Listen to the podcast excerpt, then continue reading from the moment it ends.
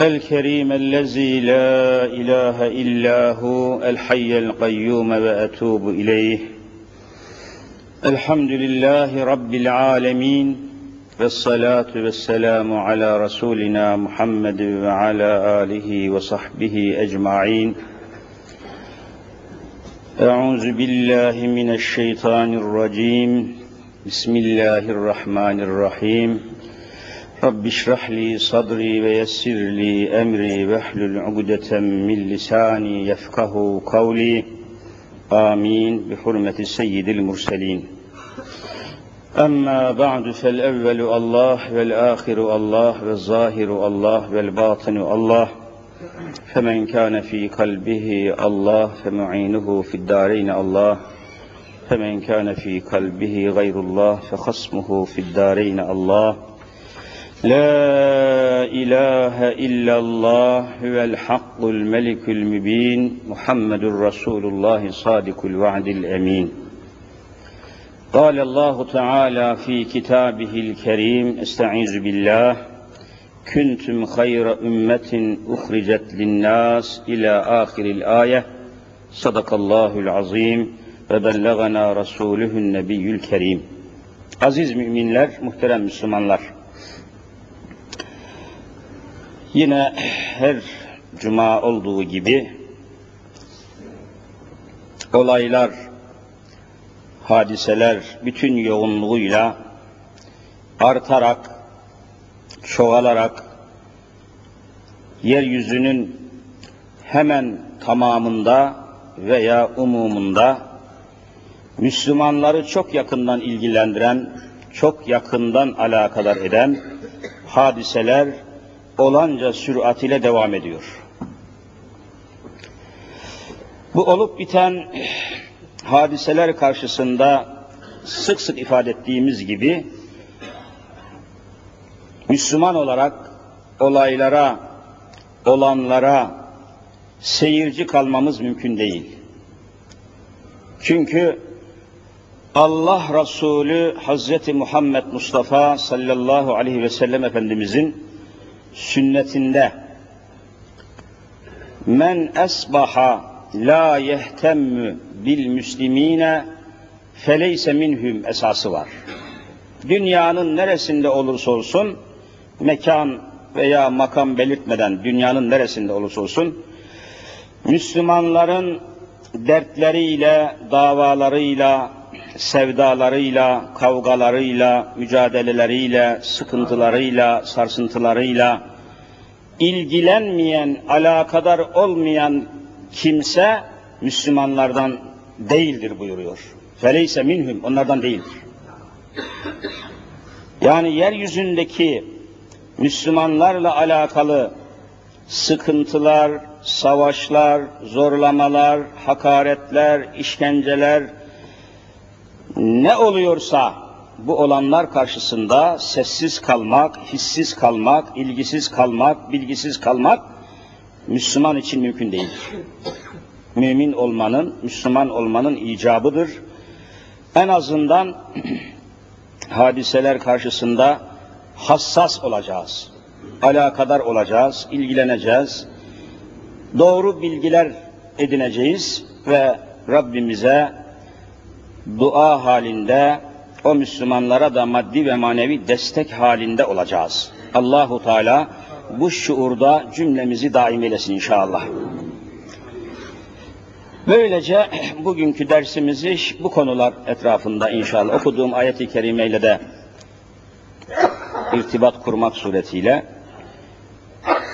meselelerimizi, davalarımızı ve sair sıkıntılarımızı Kur'an'dan ilham alarak, sünnetten ilham alarak izah etmeye, beyan etmeye, yorumlamaya, çözümlemeye Rabbimizin inayetiyle devam edeceğiz. Allahu Teala yeryüzünde şu anda altı buçuk milyar insanın arasında altı buçuk milyar deyip geçmeyin. Çok büyük bir nüfus dünyanın üzerinde şu anda. Dünyanın sırtında. Muhtelif kıtalarda ülkelerde, bölgelerde, beldelerde, mıntıkalarda, mahallelerde, mahallelerde altı buçuk milyar insan yaşıyor. Ancak bu altı buçuk milyar insanın içinde ne kadar sağlıklı bir rakamdır bilemiyorum. Ne kadar ciddi ve sıhhatli bir rakamdır bilemiyoruz. Bir buçuk milyar insan Hazreti Muhammed Mustafa sallallahu teala aleyhi ve selleme iman etmiş olduğu söyleniyor. Bir buçuk milyar insan şu anda kelime-i şehadet ki hep beraber buyurun. Eşhedü en la ilahe illallah ve eşhedü enne Muhammeden abdühü ve rasulü diyor. Bunu kalbiyle tasdik ediyor, diliyle ikrar ediyor. Bir buçuk milyar insan. Şimdi bu kelime-i şehadeti diğer bir şekliyle kelime-i tevhidi hani bir kelime aynı mana içinde bir kelime-i şehadet var bir de kelime-i tevhid var. İkisi de kelime. Biri şehadet, biri tevhid aynı manada. Şehadet demenin sebebi eşhedü ile başladığı için. Eşhedü ile başlıyor diye kelime-i şehadet denmiş. La ilahe ile başladığı için de ne denmiş? Kelime-i tevhid denmiş. Bu kelime-i tevhidi ki hep beraber onu da okuyalım. La ilahe illallah Muhammedur Resulullah. Gerek kelime-i tevhidi, gerekse kelime-i şehadeti böylece ikrar eden insanların birdenbire farklı bir konuma, farklı bir yapıya, farklı bir misyon diyorlar. Yani memuriyete inkılap ediyor, dönüyor. Farklı bir yapı kazanıyor.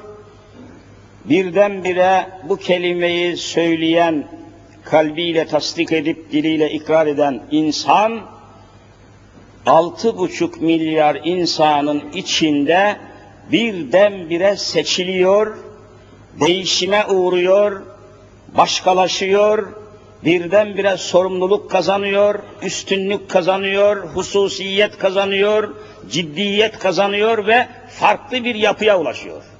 Bir kelimedir ya.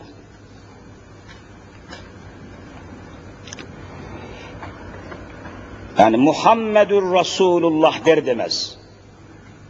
Ne demek Muhammedur Resulullah?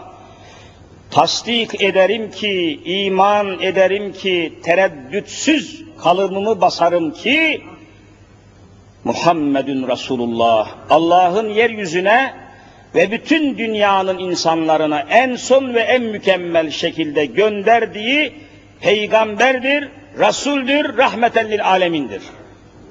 Bunu ifade eder etmez birdenbire tablo değişiyor. Birdenbire hadise o müminin yapısı, kabiliyeti, karakteri, tutumu, davranışı, hayatiyeti, hassasiyeti, hissiyatı tamamen değişiyor.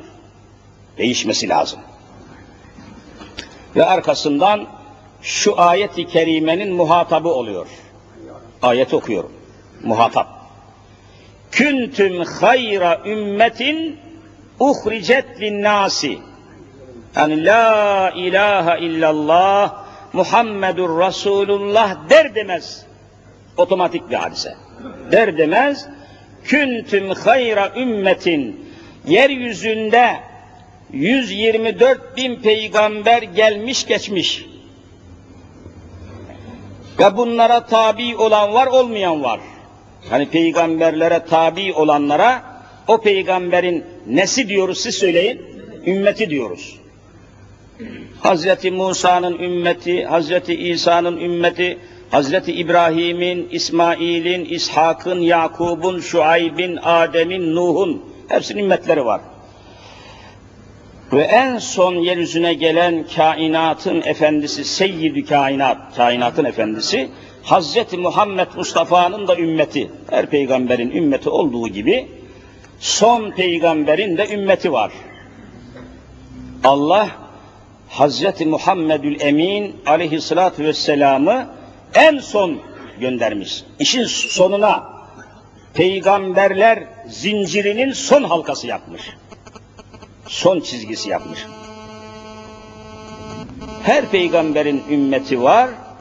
Mesela Hazreti Musa'nın ümmetleri kelime-i tevhidi nasıl söylerlerdi? İçimizde bunu söyleyecek bir kardeşimiz var mı? Hazreti Musa'nın döneminde Hazreti Musa'ya inananlar kelime-i tevhidi nasıl okurlardı? Muhammed olur mu ya? Bak hemen hata ettiniz. La ilahe illallah o değişmez. 124 bin peygamberde değişmeyen bir cümledir o. Değişen hangisidir? İkinci kısım. Musa Resulullah, İsa Resulullah. Hani peygamberin adı oraya konuyor. Yani kelime-i tevhidin öbür kısmına hangi peygamberse onun adı geliyor.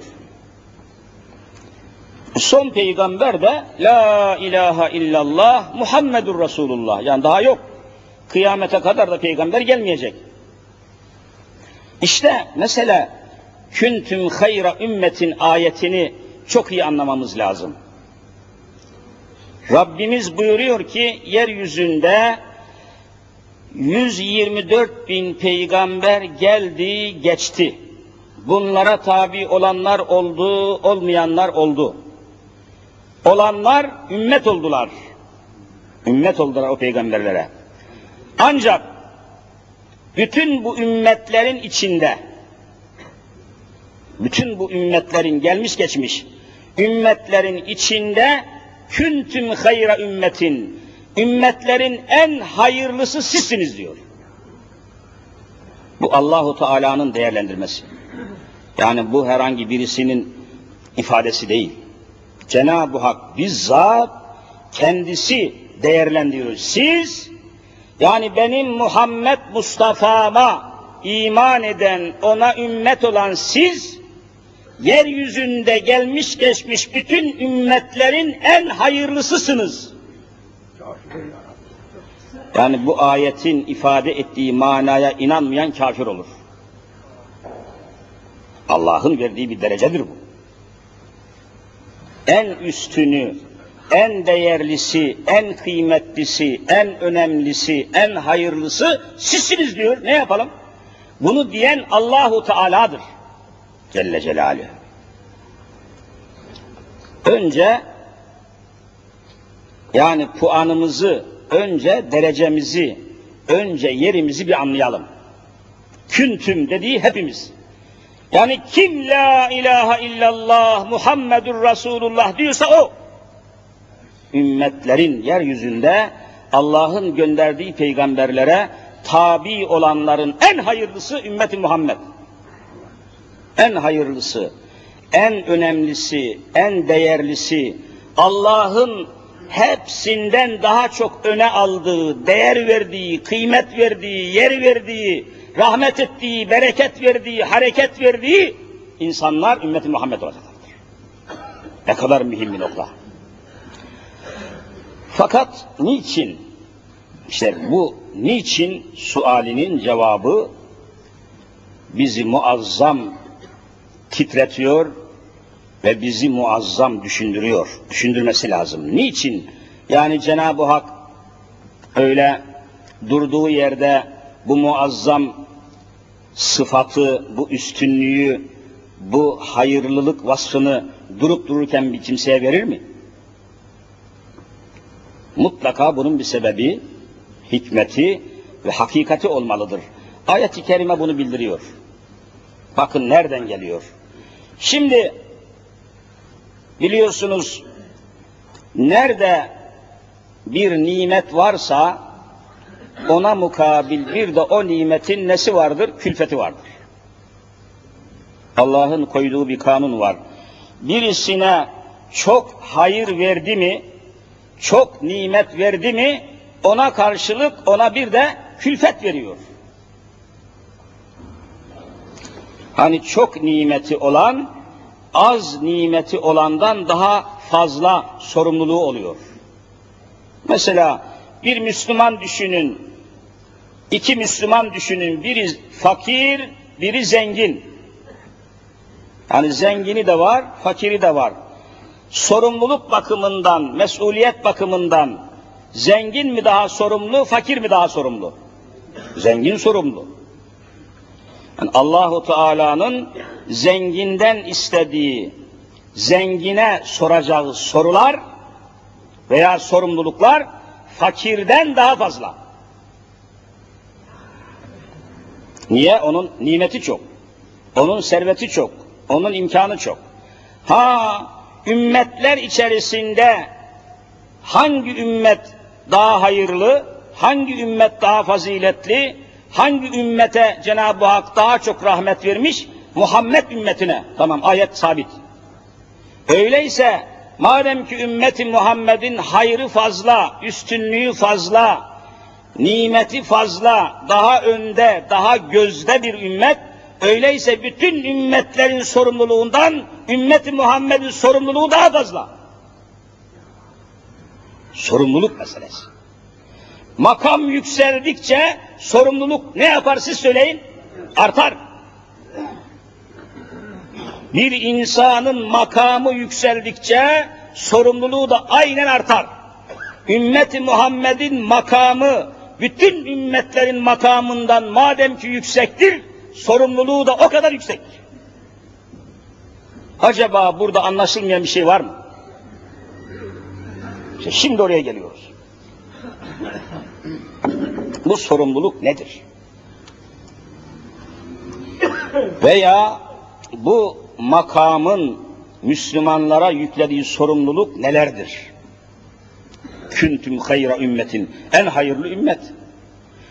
En kıymetli, en değerli, en üstün, Allah nazarında en önde, en gözde bir ümmet olmanın sebebini ayet-i kerimenin devamı açıklıyor, arz ediyorum. Estağfirullah.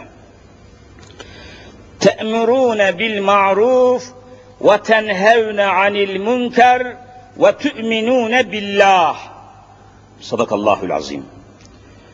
Te'murûne bil ma'ruf yani maruf ile emredersiniz, münkeri nehyedersiniz ve tereddütsüz, pazarlıksız Allah'a iman edersiniz.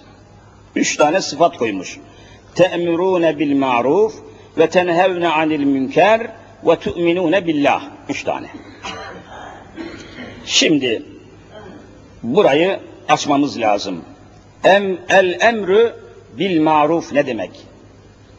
Ve nehyü anil münker ne demek? El imanu billah ne demek? Hakikaten akşam bir kere daha tefsir kitaplarına baktım. Şu ayet-i kerimenin açıklaması tefsiri kebirde, tefsiri kurtubi'de, tefsiri beyzavi'de, tefsiri keşşafta hemen hemen şöyle bir göz gezdirdim. 300 sayfadan fazla tefsiri var. 300 sayfa tutacak kadar sadece bu ayetin tefsiri var. O da ulemanın anladığı manalar bunlar. Daha anlamadıklarını Allah bilir. Yani ulema bu ayetten anlıyor da ayetin tamamını ifade ediyor demek değil. Yani hiçbir alimin tefsiri ayetin tamamı değildir. Ayetin içinden anladığı kadarıdır. Hepsi değildir. Çünkü bu ayet kıyamete kadar devam edecek. Kıyamete kadar gelecek insanları, Müslümanları ilgilendirecek. Bugünkü insanların anlama kapasitesi başka, belki bundan 500 sene sonra gelecek insanların anlama kapasitesi başka olacak. Kur'an sadece bugünkü insana hitap etmiyor ki, bizden sonra eğer kıyamete daha 2000 sene, 3000 sene, 5000 sene varsa, bütün gelecek insanların da beynine hitap ediyor. Kur'an'ın manası biter mi? Evet. Te'murûne bil maruf. Marufu emredersiniz. Yani maruf demek meşru. Allah'ın emrettiklerini, Allah'ın kitabında beyan ettiklerini, yapınız dediklerini, yani evamiri ilahiye, Bir Müslüman Allah'ın emirlerini, Allah'ın tebliğatını, Allah'ın kitabını ömrü boyunca bakın burada emri bil maruf derken herhangi bir makam, herhangi bir mekan, herhangi bir şart, herhangi bir şey belirtmiyor. Mutlak manada her Müslüman kıyamete kadar yaşadığı devirde, yaşadığı şartlarda, yaşadığı ülkede, bölgede nerede bulunsa bulunsun bir Müslümanın sabahleyin evinden kalkar kalkmaz nereye gidecekse gitsin, ne iş yapacaksa yapsın en öne alması gereken şey emri maruf yani Allah'ın dinini, Allah'ın hükmünü, Allah'ın emrini, Allah'ın rızasını, Allah'ın rahmetini daima işinin, gücünün, dünyasının, eşyasının, maddesinin önüne alacak. Evvela emri bil marufu yani Allah'ın emrine uygun mu değil mi? Sofrasını açarken, dükkanını açarken, arazisini açarken, tezgahını açarken, atölyesini açarken, fabrikasını açarken, elhasıl neyi açarsa açsın, hepsinin başına emri maruf, yani Allah'ın emrine, hükmüne, kitabına, rızasına uygun mu değil mi diye düşünmeyi başa alacak. Müslümanın sıfatı bu. Özelliği bu. Üstünlük buradan geliyor. Hayırlı ümmet olması buradan geliyor. Yani dünyasını asla dininin önüne almayacak. İslam'a, ümmeti Muhammed'in vasfı şudur. Dini İslam lokomotif olacak, dünyası, eşyası o lokomotifin arkasında olan vagon olacak, vagonlar. Din önde, dünya arkada olacak. El emr bil maruf demek ne yapacaksa bir Müslüman ne edecekse, ne söyleyecekse, nasıl hareket edecekse bu söyleyeceği, hareket edeceği, yapacağı işin Allah'ın emrine uygun olup olmadığını düşünmeyi başa alacak. Sonra o işi yapacak. Bütün özelliği, üstünlüğü, hassasiyeti bu. Allah'ın hükmüne, Allah'ın emrine müracaat etmeden kimseye müracaat etmeyecek. Birinci sıfatı ümmeti Muhammed'in bu. Mutlak bağlı olacak ve hareketlerini, davranışlarını, düşüncelerini, yaptığı bütün işleri emri maruf yani Allah'ın razı olduğu, Allah'ın emrettiği, Allah'ın uygun gördüğü emirlere, hükümlere, esaslara uygunluğunu başa alacak. Ben bu işi yapmaya niyetleniyorum ama bu yaptığım iş Allah'ın emrine, rızasına, hükmüne, hikmetine uygun mu değil mi diye düşünmeden adım atmayacak. Özelliği burada. Ve yeryüzünde Allah'ın hükmünü, Allah'ın emirlerini, koyduğu esasları, usulleri yeryüzünde yaşanır hale hem kendi üzerinde, hem kendi ailesi üzerinde, hem kendi muhiti, mahallesi, ülkesi, bölgesi, beldesi üzerinde hem de dünyanın tamamında Allah'ın hükümlerinin yaşanır hale gelmesini bütün gayelerin başına, bütün davaların başına koyacak. Üstünlüğü ümmeti Muhammed'in buradan kaynaklanıyor. Ve tenhevne anil münker. Nerede Allah'ın haram ettiği bir şey, nerede Allah'ın yasak ettiği bir şey, nerede Allah'ın razı olmadığı bir şey varsa, onun da yavaş yavaş nefsinden, neslinden, bölgesinden, beldesinden yavaş yavaş Allah'ın haram ettiği şeylerin kökünü kazıyacak. Olmamasına, çoğalmamasına, yayılmamasına ve mevcut olmamasına çalışacak. Özelliği burada. Ve tu'minune billah böylece Allah'a iman ettiğini ispat etmiş olacak. Şimdi böyle bir hadiseyi tarihi zincir içinde araştıracak olursak bakınız yeryüzünde Allahu Teala'nın insan olarak ilk yarattığı insan kimdir? Hazreti Adem Aleyhisselam. Hazreti Adem Aleyhisselam'ı Cenab-ı Hak yarattı. Onun da nefsinden Hazreti Havva'yı yarattı biliyorsunuz.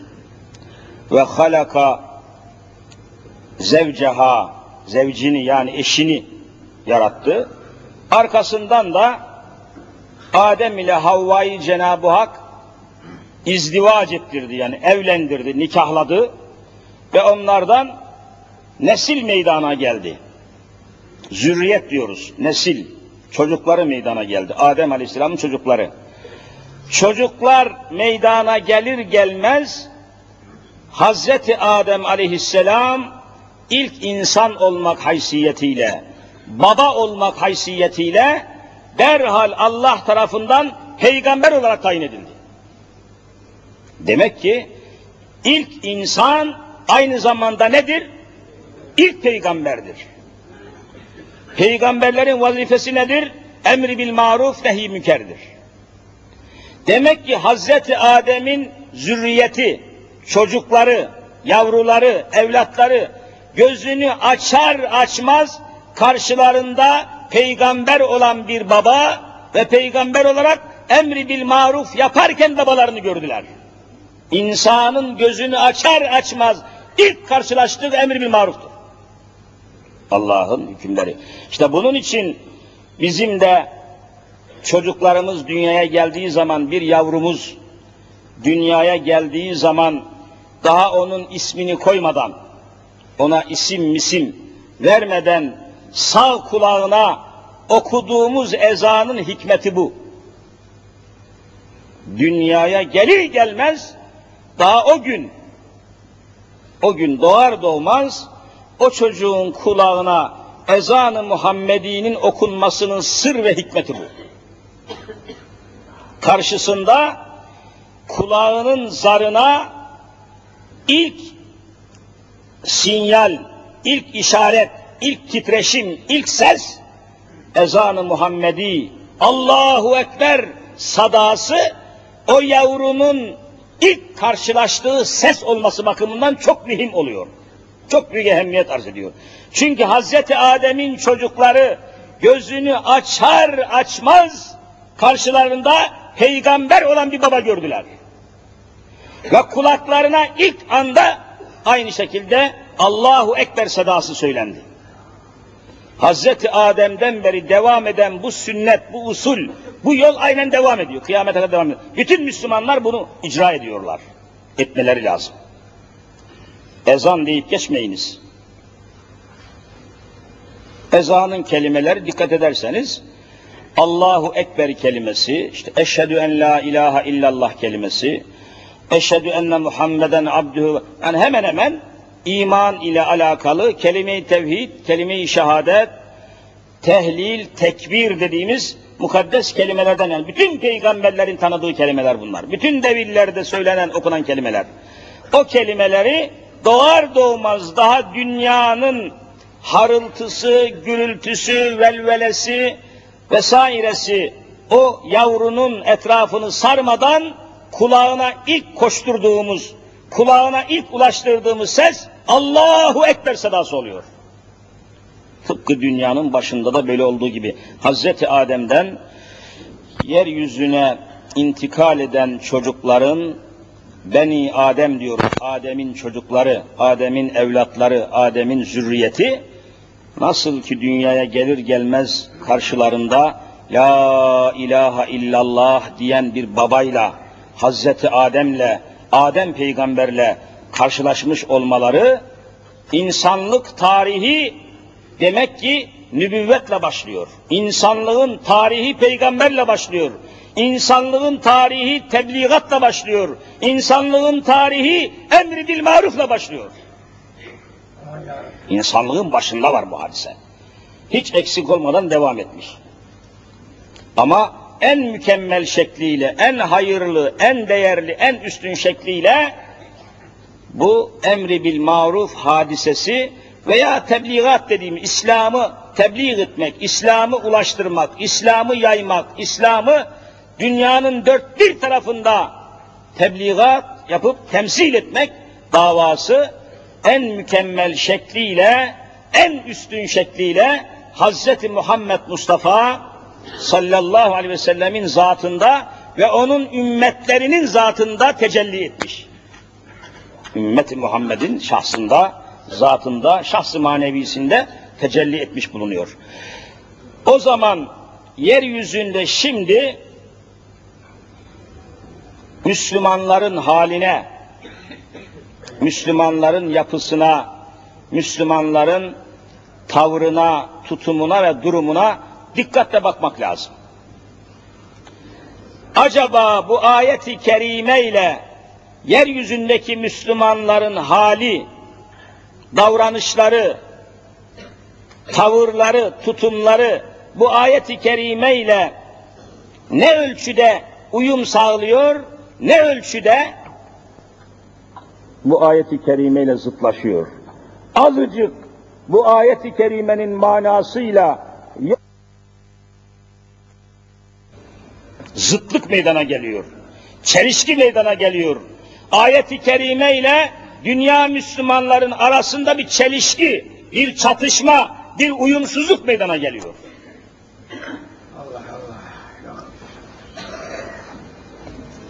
Yani bizim halimizle ayet-i kerimenin bahsettiği üstünlük, sıfat, yücelik, hayırlılık arasında muazzam bir boşluk var.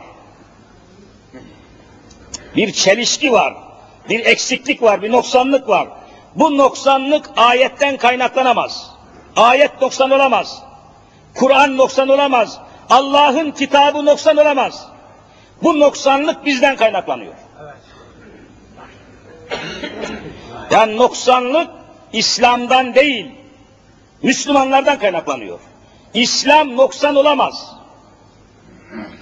İslam noksan olamaz, eksik olamaz, yanlış olamaz. Niye? Cenab-ı Hak ne buyuruyor? El yevme ekmeltü leküm dineküm. Kur'an'ın son ayeti geldikten sonra Rabbimiz ne diyor? İşte bugün el yevme ekmeltü tamamladım. Leküm dineküm. Sizin dininizi tamamladım. Dininizin hiçbir eksiği kalmadı. Dininizin bir eksiği kalmadı. Demek eksiklik dininizden değil. Kimden kaynaklanıyor? Müslümanım diyenlerden kaynaklanıyor. Eksiklik İslam'dan değil. El yevme ekmeltü leküm dineküm ve etmemtü aleyküm ni'meti ve radıytü lekümül İslame dina. Dini İslam'dan razı oldum, onu tamamladım. İslam'ın eksiği kalmadı, noksanı kalmadı, açığı kalmadı, gediği kalmadı. İslam tamamdır diyor Cenab-ı Hak ama bizim halimiz perişan. O halde bu eksiklikler İslam'dan değil, Müslümanlardan. Bizim halimizden. Mesela en basit misal olarak yaşadığımız hayattan misal vermeye çalışalım. 10 günden beri şu içinde bulunduğumuz şartlarda 10 günden beri İstanbul'da Cerrahpaşa'da Cerrahpaşa biliyorsunuz tanınmış bir semt. Cerrahpaşa hastahanesinin sitesinin içinde bir okul var. Kız okulu. Sadece kızlar devam ediyor. Okulun adı Yüksek Sağlık Meslek Okulu. Yüksek Sağlık Meslek Okulu. Oraya giden kızlar ebe oluyor, hemşire oluyor. Sağlık personeli oluyor. İşte o üniversiteye bağlı Cerrahpaşa Tıp Fakültesine bağlı olan bu okula 10 günden beri başörtülü kızları derse almıyorlar, içeriye sokmuyorlar. Allah Allah. O kızlar ağlıyor, sızlıyor, oturum şeyine girmişler, inim inim inliyorlar. Tek suçları eğer suçsa başlarına Allah'ın hükümlerinden olan başörtüsünü başlarına koymalarından başka hiçbir kusurları yok. Akılları yerinde, fikirleri yerinde, çalışkan, namuslu, dürüst, haysiyetli, şerefli öğrenciler bunlar ama başlarına başörtüsünü koydukları için resmen okulun müdürü, müdürün müdür muavinleri, görevliler katiyen bu çocukları içeriye almıyorlar. Başınızı açmadıkça size bu okulda yer yok diyorlar. E, Kur'an'la sabit, sünnetle sabit, icmayla sabit, kıyasla sabit. Müslüman olduktan sonra, erginlik çağına girdikten sonra Müslüman hanımların başlarını örtmeleri nedir siz söyleyin? Farz-ı ayındır. Namaz kılmak nasıl bir vazifeyse, nasıl bir farz-ı ayınsa, nasıl bir emirse, nasıl emri maruf ise, emri maruf bu işte. Nerede Müslüman? Hani? Bu hükmü iman eden, bu hükmü benimseyen, bu hükmü kabul eden, Allah'ın bu hükmünü başına koymaya çalışan bu kız öğrencilerin başına gelmeyen bela kalmadı. Ve 15 milyonluk İstanbul halkı seyirci kalıyor, yardım etmiyor, destek olmuyor, oraya gitmiyor, toplantı yapmıyor, imza vermiyor, gayret etmiyor, hareket etmiyor, en ufak bir ciddiyet, hassasiyet göstermiyor. Ondan sonra ben Muhammed Mustafa'nın ümmetiyim diyor, ümmetlerin en hayırlısı benim diyor. Yok öyle şey. Böyle yağma olmaz. Böyle ucuz, böyle basit, böyle yavan, böyle yayan Müslüman olmaz, ümmeti Muhammed olunmaz. Eğer makamımız yüksekse, derecemiz yüksekse, puanımız yüksekse, sorumluluğumuz da o kadar yüksek. Çilemiz, sıkıntımız, sarsıntımız ve rahatsızlığımız o kadar yüksek olması lazım. Yeryüzünde en sorumlu ümmet vallahi Müslümanlardır. Yeryüzündeki zulmün, haksızlığın, sömürünün, hırsızlığın, yolsuzluğun, haramların, günahların artışından Müslümanlar sorumludur. Niye? İslam'ı hayata hakim kılamamışsınız.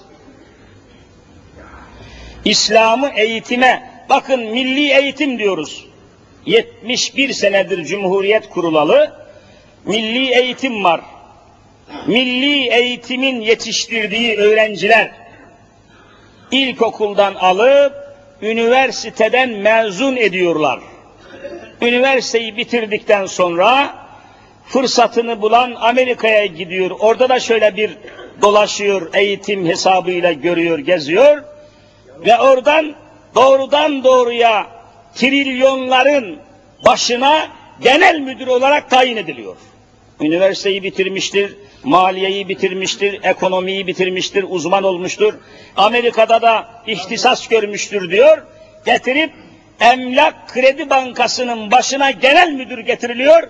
Türkiye'nin en büyük hırsızını bu adam yapıyor. O halde siz bu milli eğitim adam yetiştirmiyor, hırsız yetiştiriyor. İşte eğitim sisteminin meyvesi bu.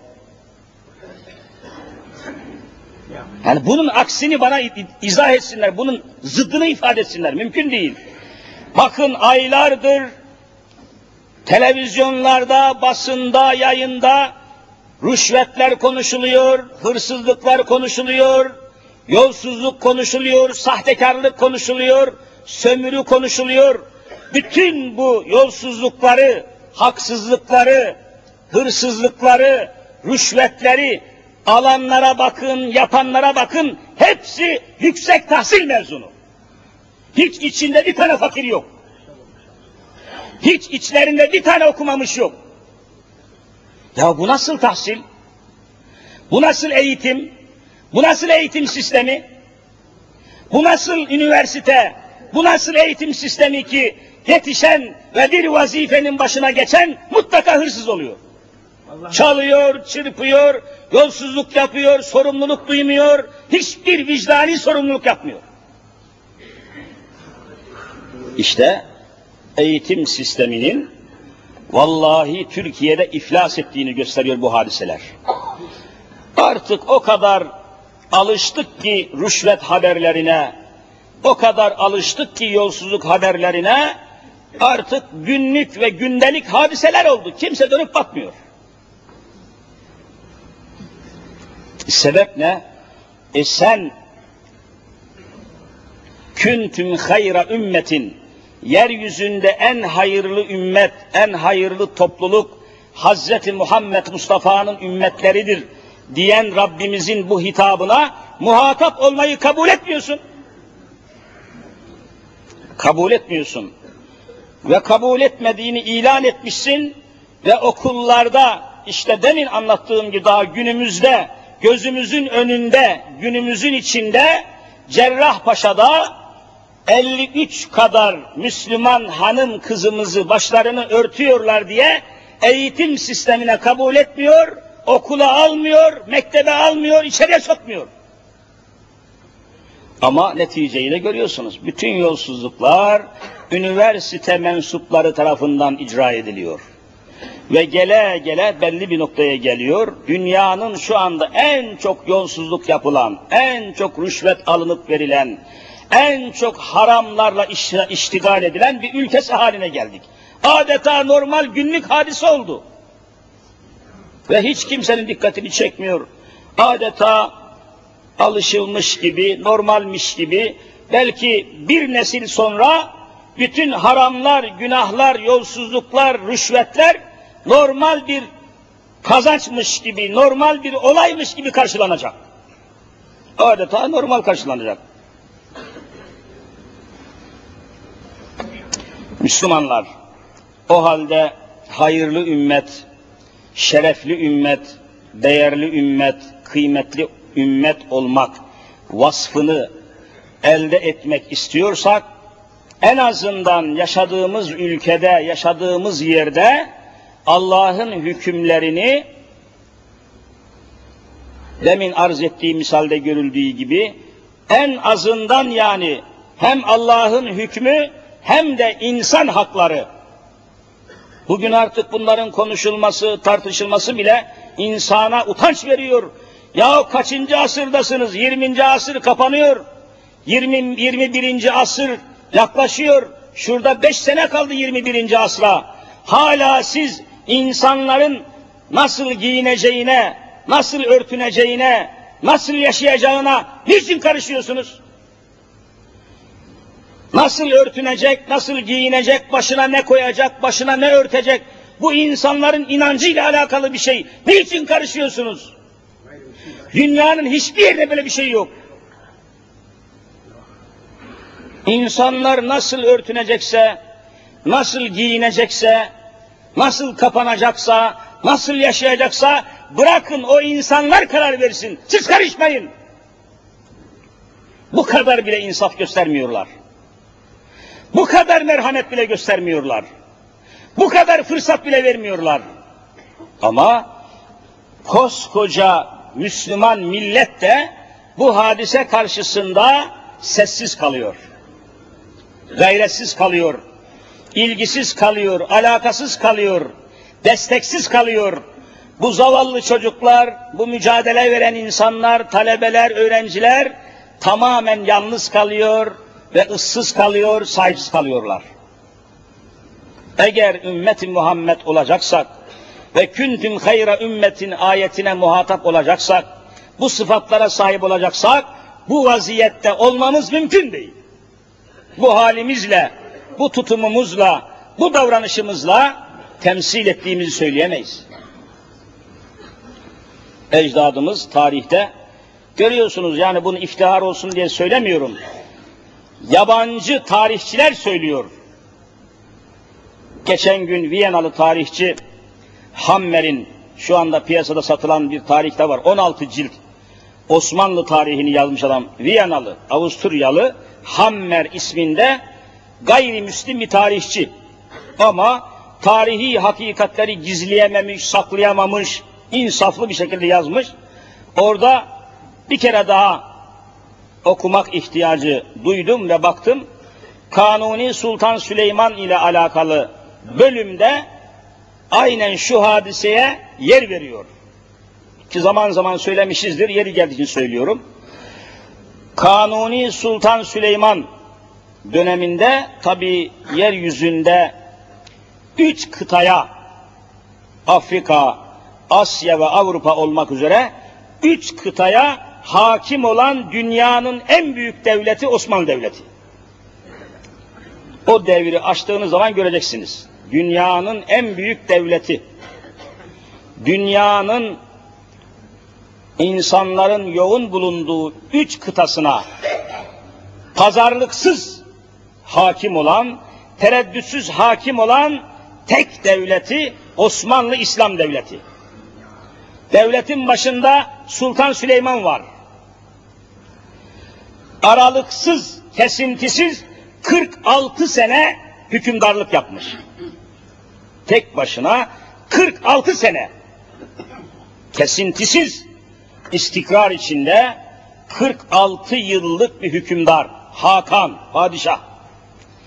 Ve onun zamanında üç kıtanın üçünde de dünyanın hiçbir yerinde zulüm işlenememiş, cinayet işlenememiş. Derhal müdahale ediyor. Ve sadece onun zamanında bu 46 yıllık hükümdarlığı zamanında o asırda, o devirde Fransa ile Almanya ara, kendi aralarında savaşmışlar. Fransız ordusuyla Alman ordusu savaş yapmış. Savaşta Fransa mağlup olmuş. Fransız kralı Alman imparatoruna esir olmuş. Alman imparatoru Fransız kralı Francois'i hapsetmiş zindana. Hapsetmiş. Fransız kralının annesi yeryüzünde benim bu oğlumu, kral olan oğlumu, kral olan yavrumu Alman imparatoru zindanından kim kurtarabilir diye bakmış ancak İstanbul'da oturan Sultan Süleyman kurtarabilir diye beş kişilik bir heyet göndermiş. Heyetin başında Frangipani diye bir diplomat var. Frangipani geliyor ve Sultan Süleyman'ın huzuruna çıkartılacak. Heyet haber veriliyor Hakan'a, padişaha. Diyor ki üç gün mühletle heyeti misafir edin diyor. Misafirhanede onları ağırlayın, yedirin, içirin. Üç günden sonra divanıma yani huzuruma çıkarın buyuruyor. Derhal onları misafirhaneye alıyorlar, temizleniyorlar, yiyorlar, içiyorlar. Üç gün misafir olduktan sonra dördüncü gün huzuruna kabul ediyor. Fransız kralın annesi mektup yazmış, o mektubu takdim ediyorlar Sultan Süleyman'a. Ve yardım istiyor. Benim oğlumu Alman imparatorunun hapishanesinden yeryüzünde ancak sen çıkartırsın diyor. Sen çıkartabilirsin. Bana imdad eyle. Bana yardım eyle. Bir kralın hapishanede mahkum olması yakışıksızdır diyor. Bunun üzerine bir name-i hümayun yani padişah mektubu hazırlıyor Kanuni Sultan Süleyman ve heyetin eline mektubu teslim ediyor.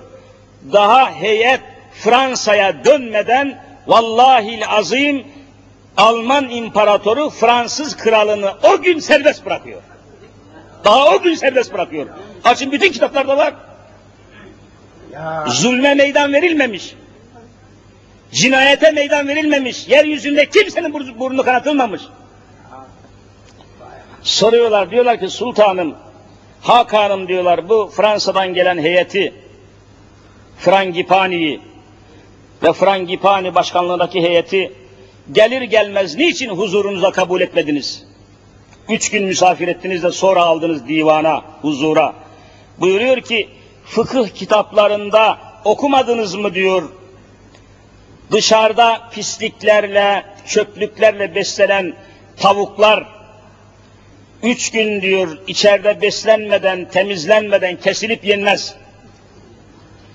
Bu Hristiyanlar da bu Avrupalılar da diyor domuz yerler, şarap içerler bunlar pistir diyor.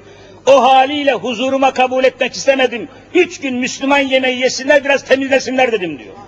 Vallahi böyle var. Bizim tarihimiz bu. Bizim kültürümüz bu. Küntüm hayra ümmetin işte onlar. En hayırlı ümmet. En şerefli, en değerli. Bugün bizim görevlilerimiz, bakanlarımız, başkanlarımız Avrupa'nın eşiklerinde yatıyorlar. Yalvarıyorlar, yakarıyorlar, sürünüyorlar, bürünüyorlar. Aman ya Rabbi tasviri mümkün değil. Küntüm hayra ümmet. En hayırlı, en değerli, en şerefli ümmet, millet kimmiş?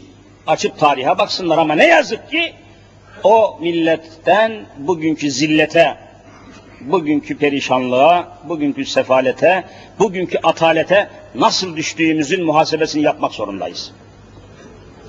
Aynı şekilde 46 yıllık Sultan Süleyman'ın döneminde Fransa'da yine o tarihçi Hammer'in kitabında aynen var. Kanuni ile alakalı bölümde geçiyor. Fransa'da hepimizin bildiği ve çok sık sık değilse de aralıklarla söylediğimiz, anlattığımız bir hadise var biliyorsunuz. Fransa'da kadınlarla erkeklerin ayakta birbirine sarılarak dans adını verdikleri bir eğlence çıkıyor.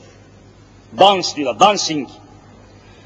Umumun önünde, kalabalıkların ortasında her erkek bir kadını kucağına alıp sarılıp sallana sallana oynaşıyorlar. Bunun adına dans diyorlar. Daha o zaman yeni çıkmış bu. Yeni çıkmış. Fransa'daki Sefiri Kebir yani büyük elçi Osmanlıca Sefiri Kebir yani büyük elçi Osmanlı büyük elçisi bu dans adında oynanan bu pis oyunu bu şehevi bu şeytani oyunu bir mektupla Kanuni Sultan Süleyman'a haber veriyor. Sultanım, Hakanım diyor. Burada böyle bir oyun çıktı. İsteyen istediği kadını alıyor, beline kadar soyulmuş olan kadını diyor sarıyor, ayakta herkesin göz önünde oynaşıyorlar, kaynaşıyorlar. Böyle bir alem, böyle bir oyun çıktı. Bu husustaki mütalaanızı istirham ederim. Ne diyorsunuz? Aynen Kanuni'nin yazdığı mektup var. O mektup aynı orijinal şekliyle tarihte var. Ve Fransız krala mektup yazıyor. Özet olarak söyleyeyim. Diyor ki, ey Fransız kralı, sefiri kebirimden aldığım malumatta, mesmuatta yani büyük elçimin bana verdiği habere göre memleketinde dans namıyla, dans adıyla kadın erkek bütün topluluk ortasında, umumun ortasında birbirinize sarılarak şeytani ve şehvani bir oyun ortaya koymuşsunuz.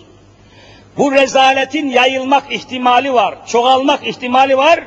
Benim hükmüm altında, benim yönetimim, idarem altındaki memlekete de yayılmak tehlikesi bulunduğundan bu mektubum eline geçer geçmez bu rezalete son vermezsen orduyla gelir seni men etmeye kadir olurum diyor. Uzun bir Osmanlı, Name-i Hümayun, hükümdar mektubu. Tarihçi Hammer diyor ki vallahi aynen yazıyor da bu mektup diyor Fransız kralının eline geçtikten sonra Kanuni Sultan Süleyman ölünceye kadar Fransa'da ve Avrupa kıtasında kimse dans yapamadı, kimse boyun oynayamadı diyor. Sultan Süleyman ölünceye kadar. Bu bütün kitaplarda var. Bunları Avrupalılar kendileri yazıyorlar. İşte Avusturyalı, Viyanalı bir tarihçi bu Hammer. 16 cilt kalı koca bir takım Osmanlı. Bunlar bilinen gerçekler. İşte emri maruf, nehy münker bu. Sadece kendi ülkesinde değil, İslam öyle yaşanıyor, öyle canlı, öyle muazzam bir dinamizm var ki, misal Sultan Süleyman'dan vermişken bir misal daha vereyim. Mesela Süleymaniye Camisi biliyorsunuz. Halkın hazinesinden bir kuruş masraf etmeden Süleymaniye Camisi'ni tek başına yaptıran Sultan Süleyman'dır. Mimar Sinan'a biliyorsunuz yaptırmış. O camiyle alakalı tarihte okudum. Düşünün ki Süleymaniye Camisi'nde o zaman şu ümmeti Muhammed'in ecdadımızın yaşayışına, tavrına, tarzına bakın. Süleymaniye Camisi'nde sabah namazlarını sabah namazlarını genellikle Şeyhülislam Ebu Suud Efendi kıldırıyor. Şeyhülislam 36 yıl Şeyhülislamlıkta kalmış. Ebu Suud Efendi Müftü Sakaleyn diye geçer. Yani hem insanlara fetva vermiş hem de cinlere cin taifesine verdiği fetvalar halen basılmış. Hem cinlere hem insanlara fetva veren müftü diye geçer. Müftü Sakaleyn. Hem insanların hem cinlerin müftüsü. Ebu Suud Efendi. Kanuni Sultan Süleyman'ın Şeyhülislam'ı 36 sene kalmış makamında. Ve sabah namazlarını bu Şeyhülislam kıldırıyor. Şeyhülislam'ın arkasında sabah namazını kılalım diye Süleymaniye Camisi'ne sabah namazına yetişmek üzere Sarıyer'de yaşayan Müslümanlar diyor yatsı namazını kıldıktan sonra hiç uyumadan yola çıkarlar, yürüye yürüye sabah namazına Süleymaniye'ye gelirlerdi diyor. 16 bin kişi sabah namazını kılardı. 16 bin kişi. Camiler öyle canlıydı, hareket öyle bereketliydi, İslam hareket halindeydi. 16 bin Müslüman sabah namazını Süleymaniye'de beraber kılıyor. Şeyhülislam'ın arkasında. İslam böyle yaşanacak ki, böyle şahlanacak ki, yeryüzünün en hayırlı ümmeti olabilirsiniz. Düşmanları korkutabilirsiniz, ürkütebilirsiniz. Dininizi her şeyin başına alacaksınız ki dünyanızı ona göre değerlendiresiniz. Ümmet Muhammed'in en büyük vasfı dini önde, dünyası arkada olacak. Ümmet Muhammed'in en büyük özelliği dini İslam lokomotif olacak, dünyası, eşyası, maddesi o lokomotifin gerisinde bulunan vagonlar gibi olacak. Bizi dinimiz götürecek, dinimiz çekip götürecek. Her şeyimizi onun gücüne, onun emrine, onun yoluna vereceğiz. Özelliğimiz bu, üstünlüğümüz bu. Hayra ümmet, en hayırlı ümmet vasfımız buradan kaynaklanıyor. Bu arada sevindirici bir haber de bu sabah haberi almış olduk. Onu da şimdi aklıma geldi söylemeden geçmeyeyim. Biliyorsunuz Umraniye'de ve bir de Sultanbeyli'de Müslüman halkımızın yaptırdığı, hazırladığı, her şeyiyle tamamladığı, ikmal ettiği iki tane İmam Hatip okulu binası yapılmış, çatılmış, hazırlanmıştı. Ve büyük mücadelelerle bu iki okulun biri Sultanbeyli'de, birisi de Umraniye'de İmam Hatip okullarının açılması için adeta savaş verilmişti. Ankara'ya gitmedik heyet kalmamıştı. Çalınmadık kapı kalmamıştı. Çünkü Umraniye'de şu anda Sultanbeyli'de dahil olmak üzere 3000 İmam Hatip talebesi var. 3000 kişi. Başlı başına bir ordu. 3000 İmam Hatip öğrencisi ta Sultanbeyli'den Samandıra'dan, Sarı Gazi'den, Sultan Çiftliği'nden kalkıyor, Umraniye'den kalkıyor, ya Üsküdar'a gidiyordu, ya Beykoz'a gidiyordu, ya Kadıköy'e gidiyordu. Başka okul yoktu. Bu yavrularımızın bütün günleri otobüste geçiyordu, dolmuşta geçiyordu, çamurda, kışın soğuğunda, yağmurda perişan oluyorlardı. Ama bu okullar açılmıyordu. Hamdolsun büyük bir gayretle, mücadeleyle, büyük bir direnişle Ankara'ya, hükümete ve ilgili yerlere yapılan çalışmalar, mücadeleler sonunda hem Sultanbeyli'deki İmam Hatip Okulu açıldı hem de Umraniye'deki resmen açıldı elhamdülillah. Şimdi 3000 talebe şimdi kendi bölgesinde okullara gitmeye başlayacaklar. Eğer çalışılırsa, mücadele edilirse, topluca, beraberce, bölünmeden, parçalanmadan bu dava desteklenirse kesinlikle netice alınabiliyor. Sonuca gidilebiliyor. Onun için ümmeti Muhammed olmanın vasfını bugün dersimize konu edinmemizin sebebi her konuda, her İslami konuda, her İslami meselede ayrıma düşmeden, herhangi ihtilafa düşmeden beraber hareket etmeyi, beraber mücadele etmeyi, beraber gayret etmeyi teklif eden ayeti kerimeyi vaktimiz müsaadesi kadar huzurunuza arz etmeye çalıştım. Allahu Teala daha nice İslami neticeleri cümlemize ihsan eylesin. Amin. Çok meselelerimiz var, çok davalarımız var ve çok eksiklerimiz var, çok işimiz var daha. İnşallah el birliğiyle, söz birliğiyle, gönül birliğiyle Allah'ın lütfuyla 2000 yılına ulaşmadan İslam'ı tümüyle yurdumuza hakim kılmak istiyoruz. Ekonomiye, siyasete, ticarete, idaremize, eğitim sistemimize tamamen Allah'ın dinini hakim kılmak istiyoruz. Vallahi derdimiz budur. Mücadelemiz budur. Davamız budur. Kavgamız budur. Her şeyimiz budur. Ama onlar da buna karşılık tabii karşı mücadeleye geçiyorlar. Mesela bir kanun var. Aylardır toplanıyorlar. Çıkar şöyle yapalım, böyle yapalım, şöyle mi olsun, böyle mi olsun, gizli gizli, açık açık bir kanun var. Aylardır uğraşıyorlar. Kanunun adına ne diyorsunuz? Terörle mücadele kanunu. Komisyondan komisyona gidiyor. Heyetten heyete gidiyor. Toplantıdan toplantıya bir kanun çıkartmak istiyorlar. O gün avukat arkadaşlar toplanmış. Beni de çağırdılar gittim. Vallahi bu kanun aynen bu şekliyle çıkarsa hiçbir hocanın kürsüye çıkmaya imkan ve ihtimali yok. Anında tutuklanacak. Terörle mücadele, laikliğin içine koydukları maddeyle şiddet kelimesi koymuşlar. Şöyle biraz vaiz efendi, hatip efendi, hoca efendi yüksek sesle ey Müslümanlar ne duruyorsunuz dediği zaman 15 yıl hapis talebiyle karşılaşacak. 163. maddeden vallahi 100 bin daha beter daha bir madde. Bunu şimdi meclis genel kuruluna getirmek istiyorlar ama inşallah çık çıkmayacak, çıkaramayacaklar inşallah. Terörle mücadele kanunu demişler. Avukat arkadaşlar diyorlar ki hayır. İncelediğimiz zaman görüyoruz ki bu kanun teklifi, bu hazırlanan kanun maddesi terörle mücadele değil, doğrudan doğruya İslam'la mücadele. İslam'la mücadele kanunu, Müslümanlarla mücadele kanunu. Adamlar da orada uğraşıyorlar tabii. Direniyorlar, zorluyorlar, çalışıyorlar. Ama inşallah sökmeyecek, yürümeyecek. İslam'ın önünü Allah'ın lütfüne kimse alamayacak. Ve 2000 yılına ulaşmadan ülkemize İslam'ın ve Kur'an'ın tamamını hakim kılmaya gayret içinde olmamız lazım. Hak Teala bu neticeyi bizlere göstermeden